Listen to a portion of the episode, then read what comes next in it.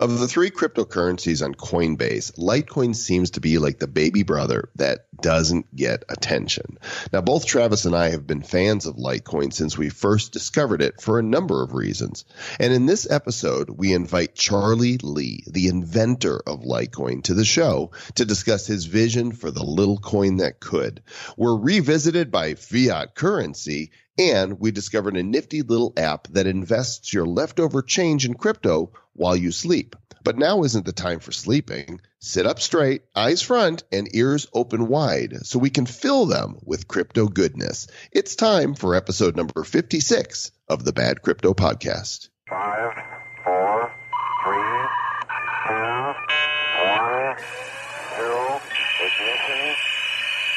Who's bad?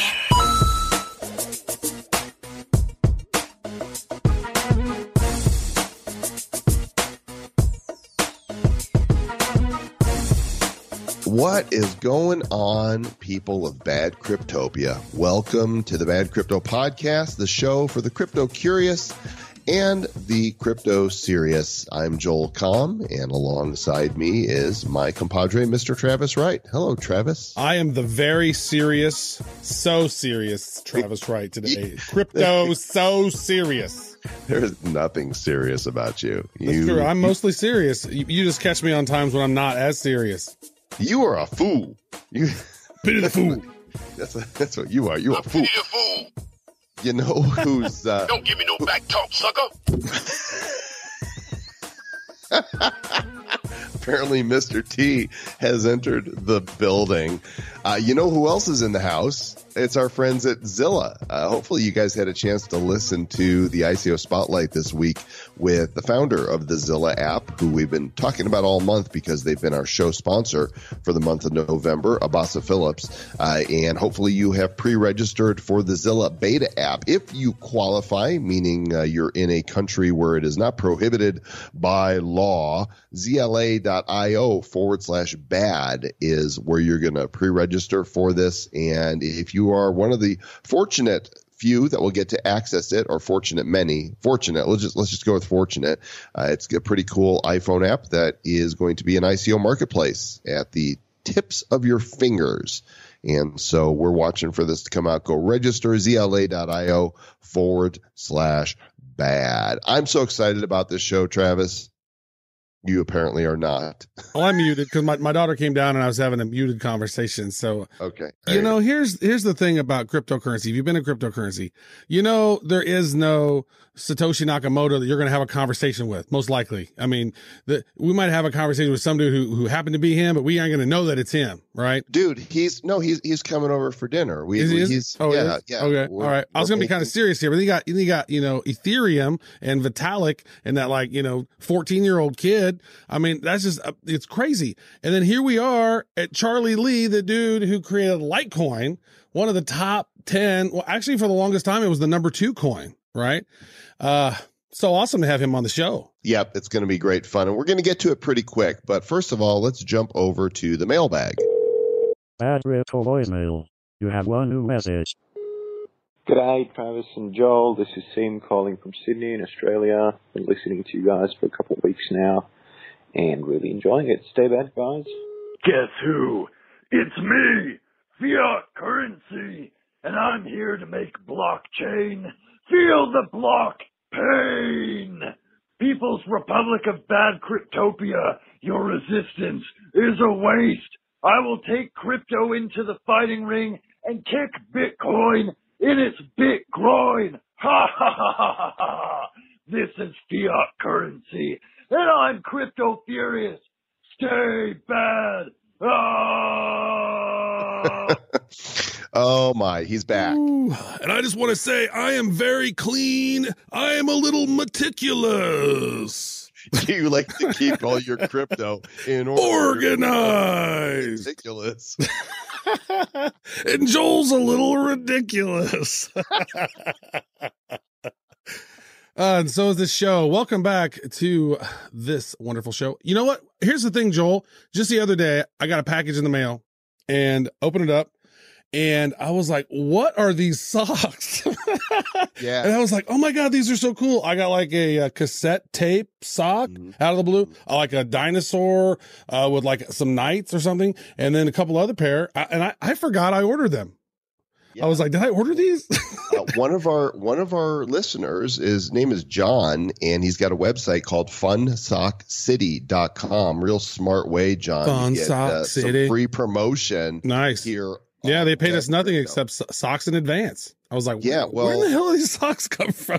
Leave a note though, bro. If you like send somebody something like, hey, so nice. I didn't see it. I looked in there. I was like, I don't see any note. Well, it was a surprise for you. You don't know this, but he wrote me. Ah, okay, okay.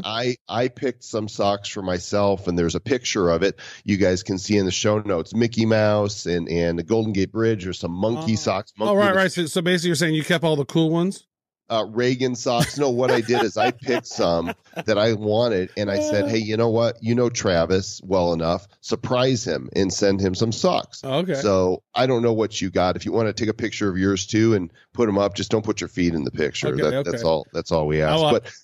But John is one of our listeners that accepts. That was awesome. Thank you, John. Bitcoin and Litecoin. At FunSockCity.com. So pretty cool. And if anybody else out there is a merchant where you have physical goods that you are accepting cryptocurrency on your website or in your store, write us and let us know at badcryptopodcast@gmail.com. Doesn't mean you're going to be on the show, but you never know, especially, you know, if you accept crypto for like, you know, a 4K 60-inch LED big screen TV, and you send me one, we'll you know, we'll talk about it. Yeah, if you guys have like big Bitcoin miners or something, you want to have us, you know, review. Check out this. You're feeling a little generous. I apologize for all of those.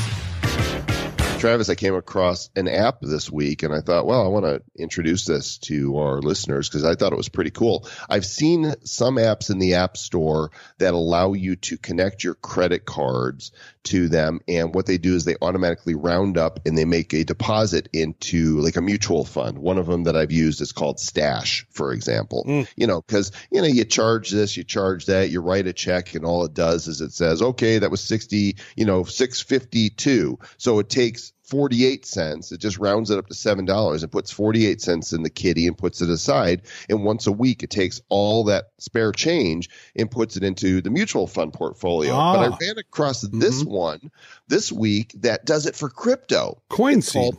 Coin Seed. Grow your future.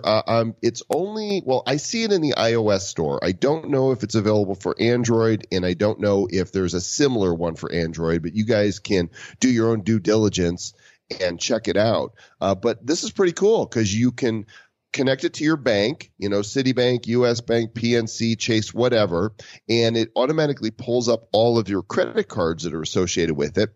And then you can pick from the portfolios that are there. You can say, you know, just put it in Bitcoin or just put it in Ripple or Litecoin or Dash, Monero, Zcash. It's got like the big 8 there, or you can say just spread it out across all 8 of them. And once you've got, I think, $5 in change, it'll sweep it into those currencies for you. So it's a way to invest in crypto a few cents at a time without really even feeling it. And just for clarification, we're not being paid for this. This is something you found and thought was cool, right? Yeah, no, we're not being paid for this. I spotted the app and I like it, and I've signed up for it. And I just actually launched it on my phone right now. I haven't charged enough yet for anything to be swept into. Oh, actually, I have a roundup of 95 cents. So I must have gone to the store and bought something. And it's waiting for me to, you know, get enough in there. So just a cool little thing. So you just basically connected your debit card, and it just is now every time it's just pulling that extra amount. That's cool. There's one thing I was thinking about that would be a totally different type of, you know, app that I think is needed.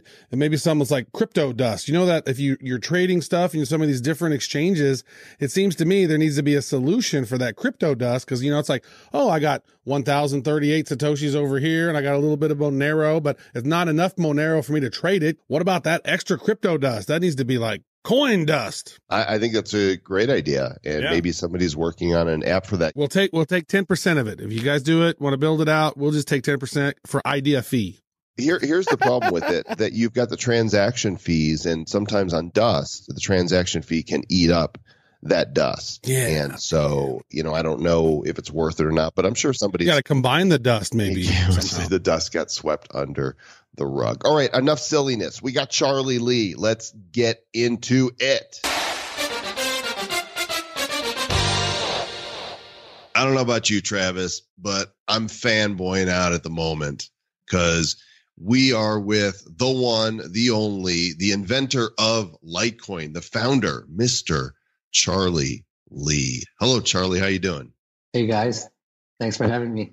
This is awesome having you on the show. Now, there are other Charlie Lees, I'm sure, but you're the one and only Litecoin of Charlie Lees. But this is the Charlie Lee. Charlie, once upon a time, you worked at Google, right? And then you got into the whole open source thing and on GitHub, and you helped to fork Litecoin off of Bitcoin back in what, 2011? Yeah, October 2011. But you know who's looking at dates, who's right? It was so long ago, like you know who really knows. So what? Why did you initially come up with this fork?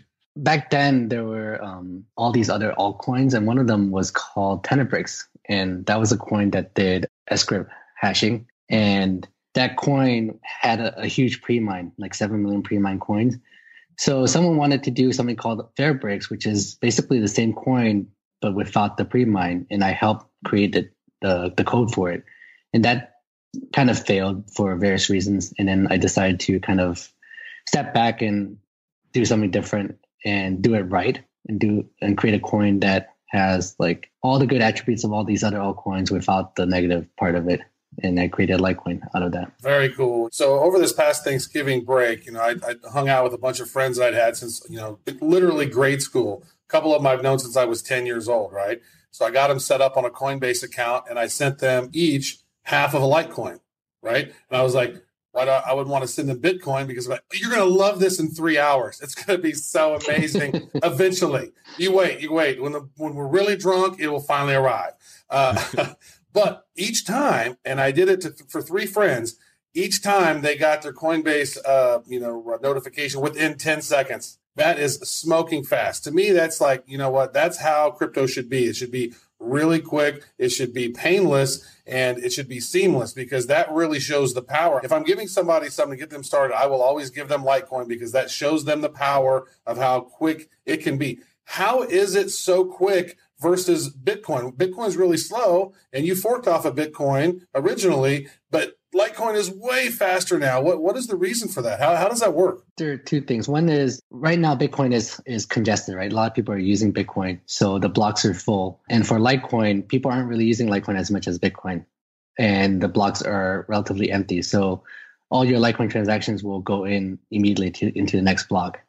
Whereas for Bitcoin, if you don't pay enough fees, you may need to wait, right? And eventually your transactions will go in if you pay the minimum fee.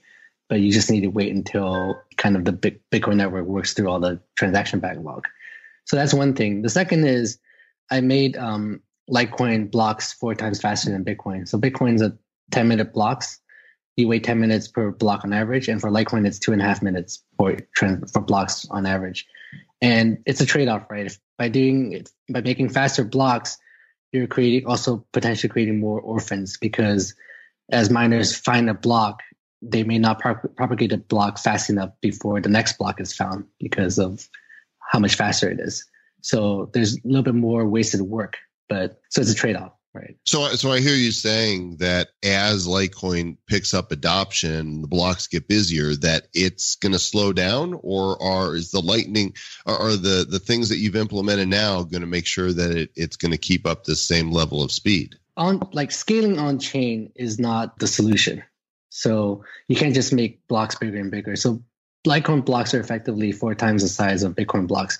So we already have we're already a step ahead of Bitcoin in that sense. And so we'll have enough time before our blocks fill up. We'll have enough time for something like Lightning Networks or other secondary solutions to fully develop and take off a lot of this load before it actually will congest Litecoin's block space.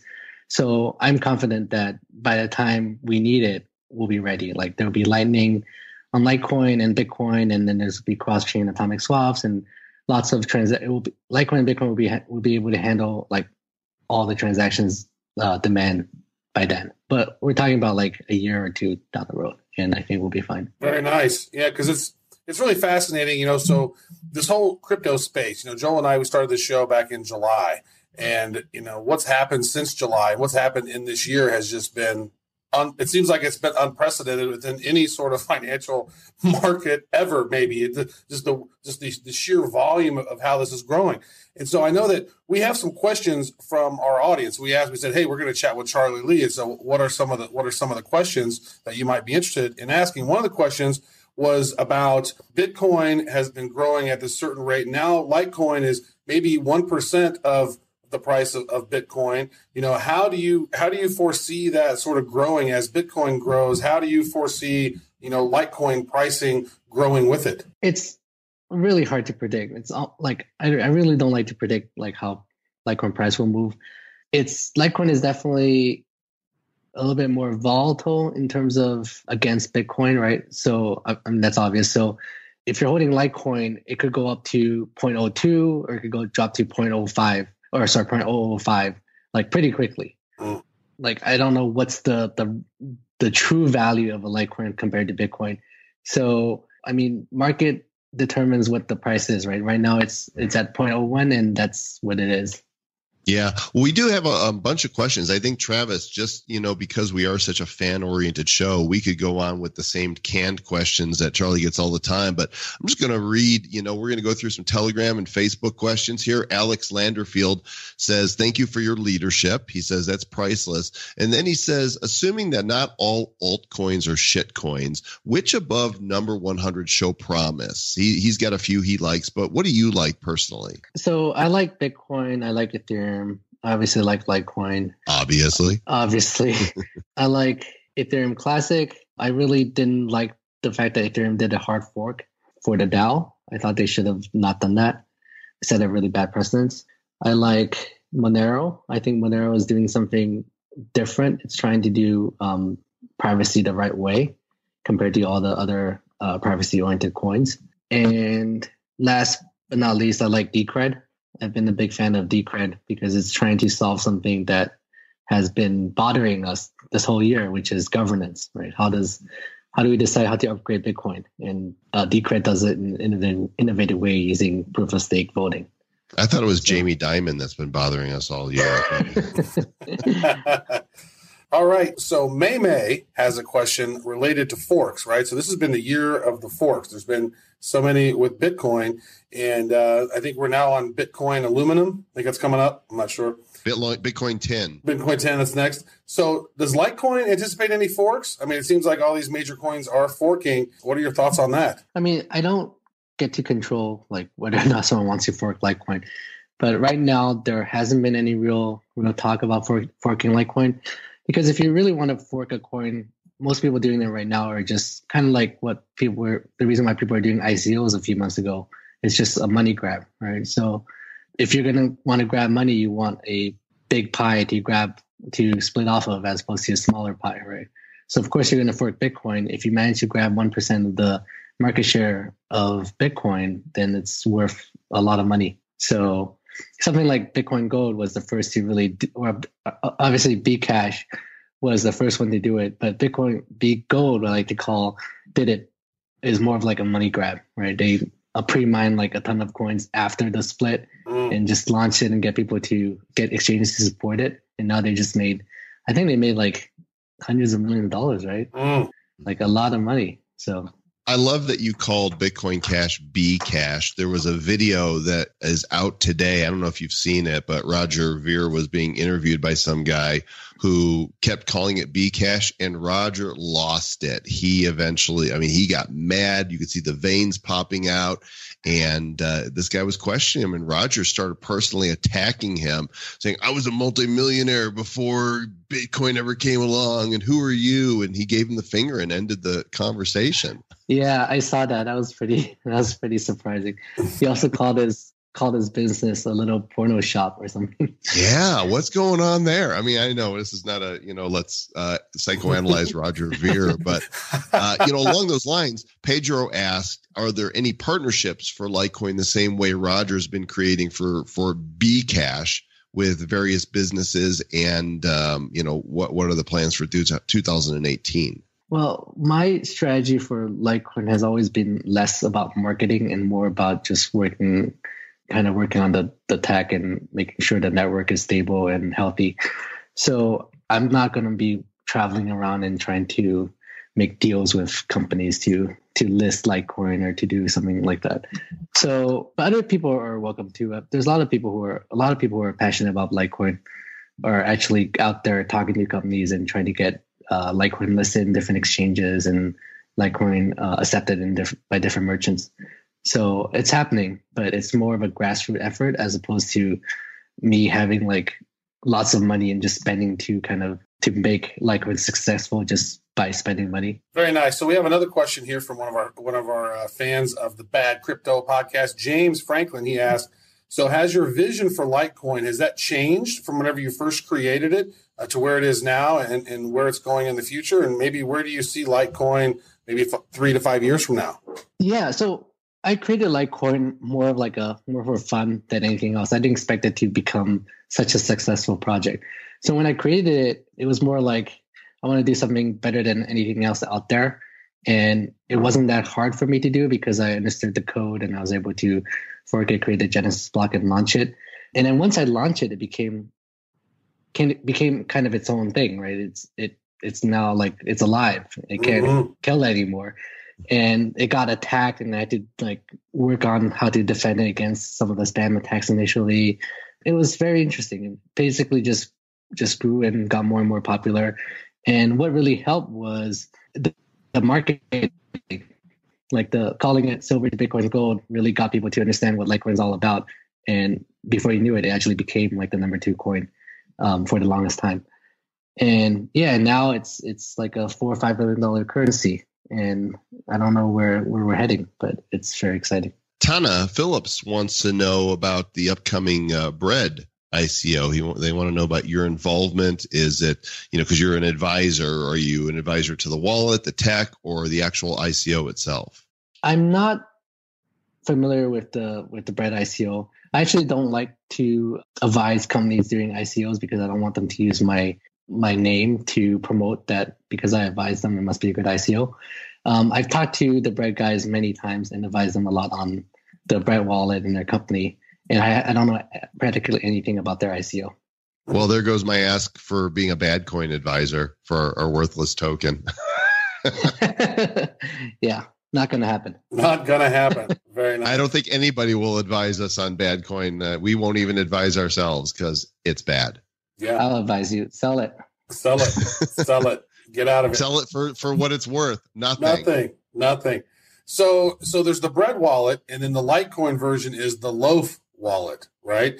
And so, and you also created that. Are we correct? It's part of the Litecoin Foundation, the Litecoin project. We've created Loaf Wallet, which is a fork from Bread Wallet, and we've launched it on iOS and Android. Very nice. It's what my kids use. So I pay them crypto allowances, right?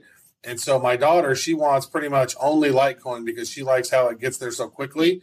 My son, he likes a little bit of Litecoin. He likes a little bit of Bitcoin. I think he has some other ones as well. But they love their Loaf wallet because it's just amazing how quick it is to them. So it just feels like they're getting paid instantaneously. And so I know Lily and Jarrett give you a shout out because they love what you're doing. Yay. Thanks. They're really excited because their allowance, their money's going up. Yeah. Just wait till 92 today. Wait till we went into a bear market and the money is going down. Yeah. Are you Satoshi Nakamoto? No, I'm a Satoshi wannabe. Are you sure you're not Satoshi Nakamoto? I'm pretty sure, unless there's multiple personality issue going on that I'm not aware of. Well, Bobby Sal wants to know, what is your understanding of Satoshi's vision? It's like a religious question now. We can get all spiritual here. Let's just cross legs, get a lotus position, and light.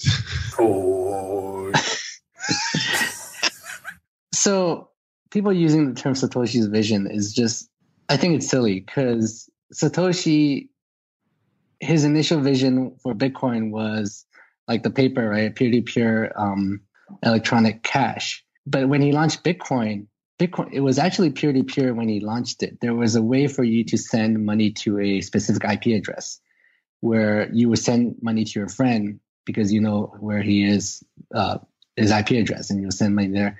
And the blockchain was used to prevent double spends. It was kind of like a backup. So it's no longer that, and he changed it. He disabled the peer-to-peer functionality. It's still a peer-to-peer network, but it's not a peer-to-peer payment anymore. It uses blockchain to kind of settle the payment, right? You broadcast your transaction to your buddy or to the recipient, to everyone. And then once it gets saved into the blockchain, then it's kind of permanent. So the other person doesn't need to be online for them to receive money because they have an address that's assigned to them. So by definition, it's no longer the Bitcoin white paper title anymore after Satoshi changed that. Is that like Satoshi's new vision, or is that his old vision that we should follow? Right? If you follow the white paper to the letter, then you should add back in the peer-to-peer payment part of it, which was removed. I think what happened, so I've written a blog post about this. Bitcoin initially was like the perfect currency to everyone because it's cheap, low fees. You can create as many transactions as you want. It's censorship resistant, and it basically has everything. It's decentralized. The reason why that is because of the block rewards. So initially, Bitcoin was giving out 50 Bitcoins every block, and that was basically paying for everything. Paying for the miners, paying for, there's no transactions, but the miners are getting the block rewards. But as the block rewards go to zero or get decreased, get halved every 4 years, you kind of had to choose. Do you want to stay as the most decentralized, most secure coin, or do you want to be the lowest fee, highest bandwidth coin? Because you can't be both anymore. There has to be trade-offs that have to be made. Like real world happens. You can't just be the best thing for everyone. So the core devs and I are on the side where censorship resistance is the most important feature of Bitcoin, and you can't lose that. So yes, we can't compete with Visa on chain. We can't compete with PayPal on chain, but that's not the point. Like being PayPal 2.0 or Visa 2.0 is not that interesting. What's interesting is being uncensorable money and having second layer solutions compete in terms of transaction throughput and low fees. It's true that second layer, like Lightning Networks, will have a different kind of privacy, different decentralization aspect to it than Bitcoin on chain. But that's something that you're willing to give up. You're willing to give up a little bit of decentralization for the transaction capacity, right? But you don't have to destroy the Bitcoin network's on chain censorship resistance to do that. So it's a long-winded answer, but that's my view, which is this is my vision. I don't know about Satoshi's vision, but this is what I vision Bitcoin and Litecoin to be in the future. Yeah, the Satoshi Lite vision. Correct. Very nice. And this seems like, all the things that you just mentioned about that, being quick, with the way Bitcoin used to be, that seems that's the way Litecoin is now, right? The payments are fast, the no censorship, all those other features there. My question would be, is how do we gain more adoption to be able to spend Litecoin in more places? Because, Bitcoin is accepted here. You see that's the one currency now that's like Bitcoin is accepted here. How do we get Litecoin to be accepted in more places? Because it seems to me that once that happens, once more, and we know there's already some places out there that do, Overstock.com accept Litecoin. And once, you got... Coinbase used to work at Coinbase to put Litecoin on there. That gave some additional legitimacy to Litecoin. And so more people are, using that. How are we going to get to a place where we can spend it in more places and have greater adoption? So Litecoin is always like a step behind Bitcoin. So I've always envisioned them to work side by side. So kind of like MasterCard, Visa, right? Try to get stores to accept both, right? There's even like a Bitcoin Litecoin logo that looks just like the MasterCard Visa logo. Or the MasterCard logo of two circles. But yeah, so try to, it will take more of like a grassroots effort, similar to Bitcoin, how people were just bugging merchants, bugging places to accept Bitcoin. People are doing the same thing with Litecoin. So it's building on the Litecoin network effect.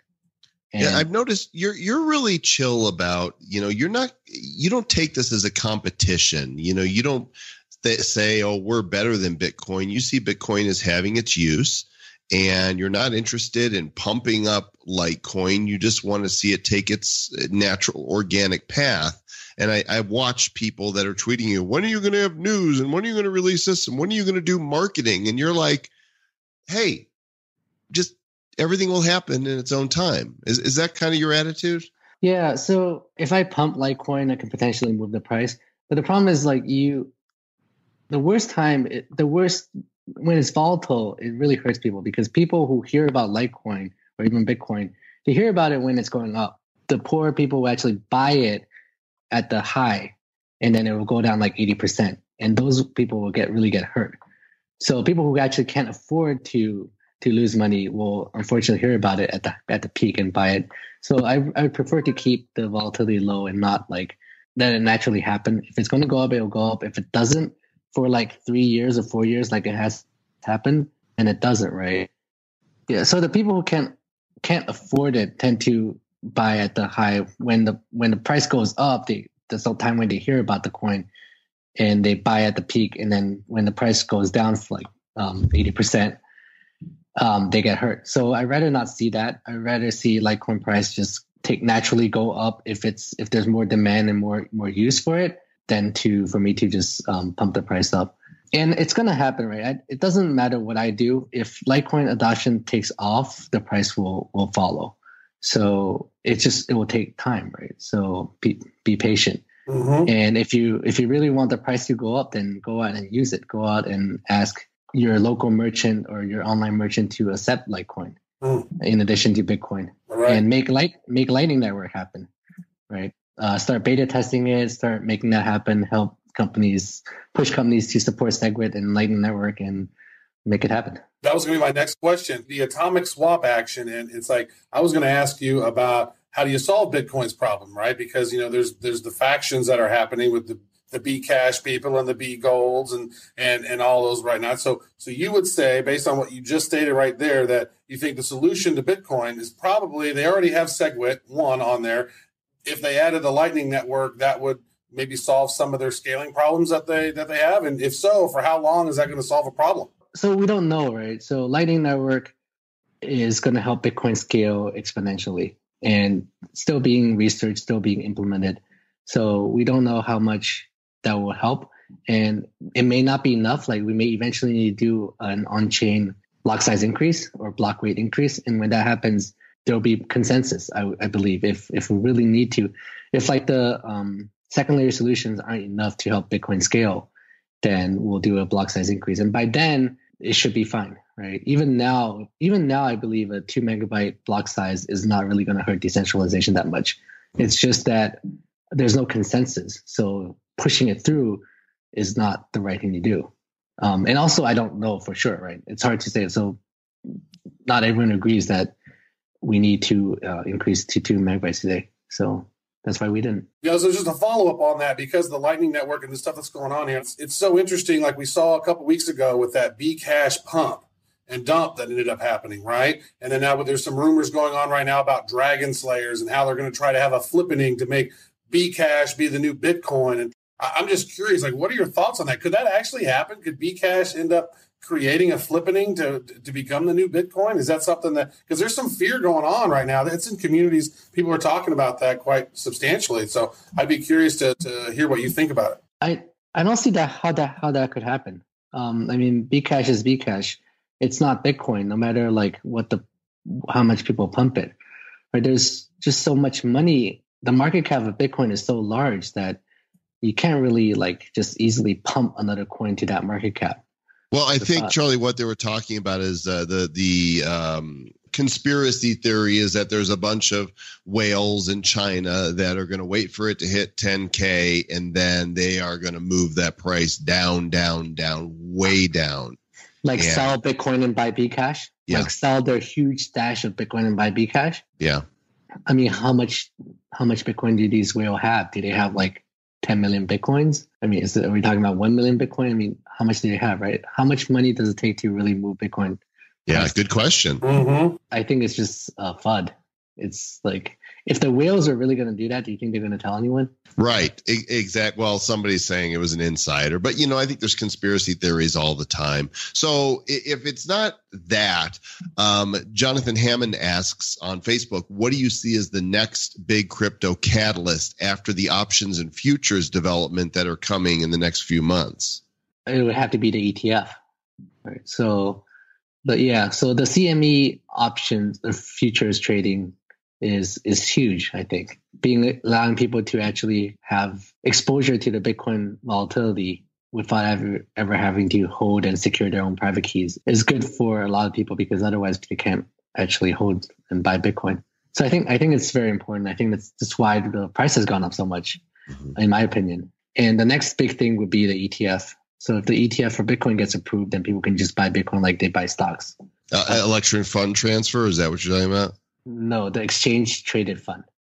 Okay, explain what that is for our listeners. Okay, so it's basically a stock, right? So that you can buy on the stock market that it represents a certain amount of Bitcoins. With CME's futures, it's buying Bitcoin, but it's like trading commodities. This is actually something I've done before I got into Bitcoin, trading gold futures. So I'm very familiar with that. CME is releasing a product where you can buy futures, like betting on the future price of Bitcoin. Whenever you buy one contract, there will be a seller selling that same contract. And if the price moves, then you make money, the other counterparty loses money. And at the end, when the future price settles, you just get money and the other party has to give money. And there's margin being kept so that there's always enough money in the system. So with ETF, exchange traded fund, there's gold ETF where you can buy gold ETF stock without actually buying physical gold. So for Bitcoin, it would be something similar where you buy this stock, just like you buy Apple or Google stock, and you hold, maybe each stock represents one Bitcoin, and it will track the price of Bitcoin pretty closely, but depending on like the fees of the ETF, it could start to veer off a little bit, but it's a good way to track the price of Bitcoin. So it makes it more accessible and easier for people to invest. Yeah, it makes it very easy for anyone to invest. And like right now, just a lot of people are getting into the futures.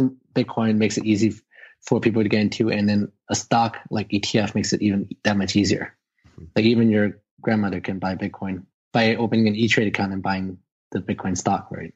That's awesome. So I have one final question here that I want to ask. So we interviewed James Altucher a couple of weeks ago, and he has gone on record saying that he thinks 95 to 98% of all of these ICOs are scams or shitcoins in some way, right? Now, if you're looking at this, the majority of the market cap is in those top 10, top 15 tokens. Are you in line with that? What percentage of these coins below 100 do you think are inherently valueless, or do you think many of these coins that are popping up are kind of scamish or spamish, or what are your thoughts on that? We got like 1,300 cryptocurrencies now. It's crazy. Well, I agree. I think the majority of ICOs are scams, if not outright scams. There are scams that don't even realize they're scams. Basically, they're not set up properly where the incentives aren't aligned, so it will fail for sure. And yes, the market cap might be bloated right now, but I think the coin market cap number is misleading, because it's just the price times how many coins are out there, but the actual value held by this coin is much lower because of the volume, right? So you can't really, like, if for example you had like most of the coins and you had a lot of like this coin and you want to sell. If you want to sell all your coins, it's going to crash the price down to next to nothing. So you won't be able to like extract that much money out of it. Whereas if you had Bitcoin, even if you had like $10 million worth of Bitcoin, you can pretty easily like pull out $10 million worth of Bitcoin without changing the price. You can't do that with all these other coins. So the market cap for Bitcoin, I think, is pretty good representation of how much value there is in total Bitcoin. But for all these other like ICO coins, altcoins, it's not. A couple fun questions from listeners, and we'll get ready to wrap this up. Morpheus Dorpheus wants to know what your favorite movie is. Star Wars, obviously. Which episode? Episode 4. So A New Hope, officially episode 1, but because of Back to the Future. And Sam wants to know, what is your favorite Mario Kart game or course? I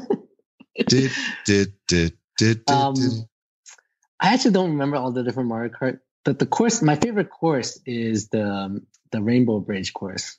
Oh, yes, you go flying off of it. Really hard course.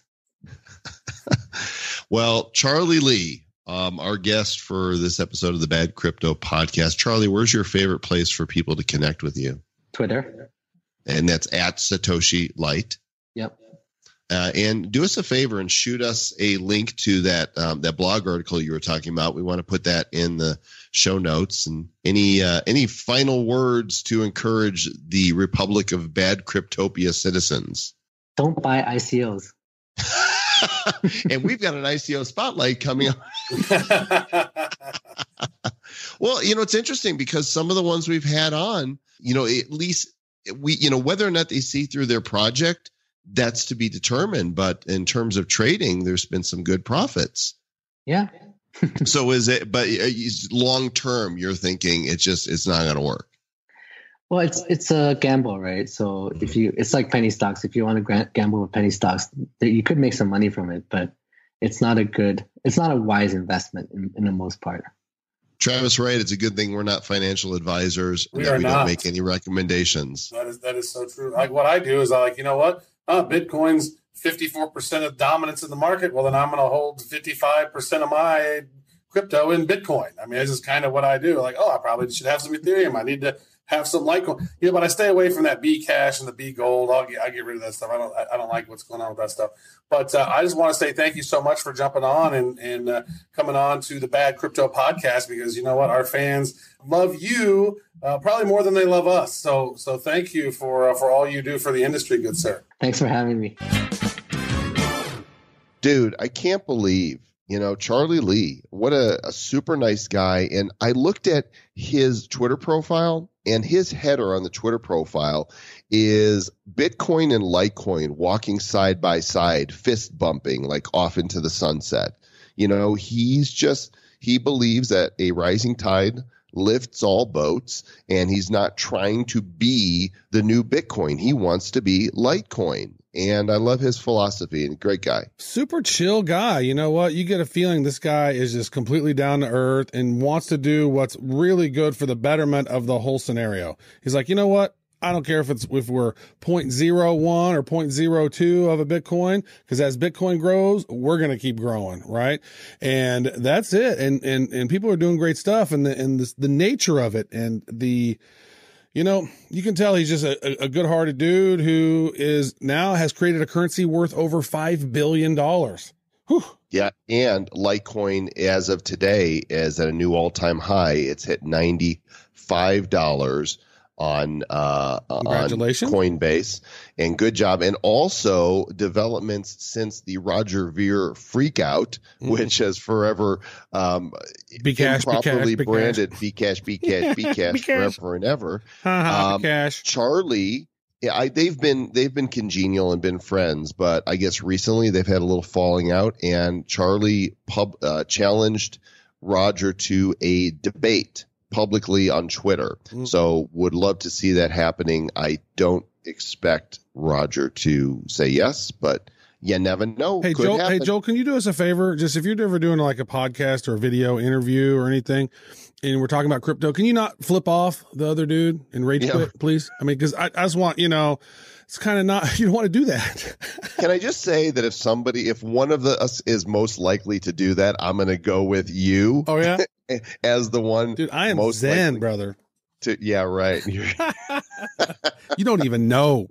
Well, listen, there is a video of the Charlie Lee interview. If you want to look at his face and see us and all our glorious ridiculousness, but the only way you can access the video version of the interview is in the Bad Crypto Mastermind on Facebook. That's it. That's the only place you can find it.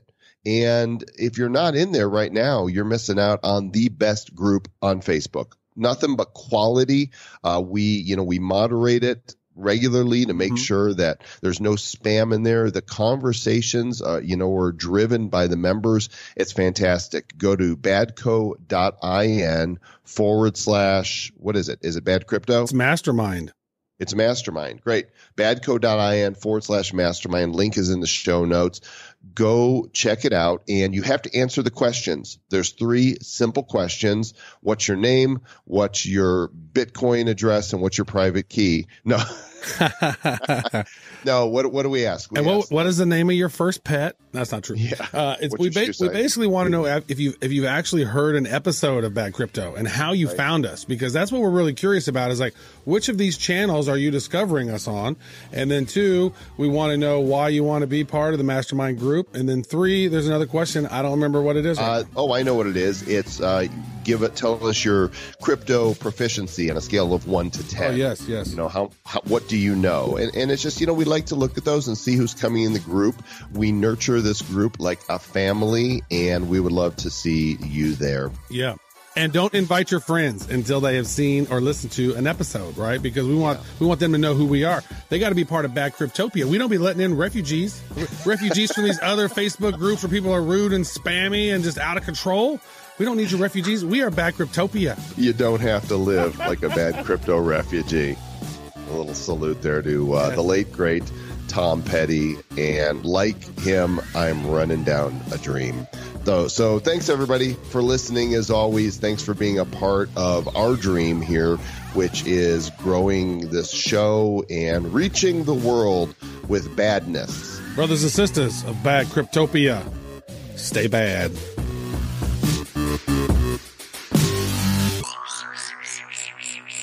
Who's bad? The Bad Crypto Podcast is a production of Bad Crypto LLC. The content of the show, the videos, and the website is provided for educational, informational, and entertainment purposes only. It's not intended to be and does not constitute financial, investment, or trading advice of any kind. You shouldn't make any decisions as to finances, investing, trading, or anything else based on this information without undertaking independent due diligence and consultation with a professional financial advisor. Please understand that the trading of Bitcoins and alternative cryptocurrencies have potential risks involved. Anyone wishing to invest in any of the currencies or tokens mentioned on this podcast should first seek their own independent professional financial advisor. And I got nothing.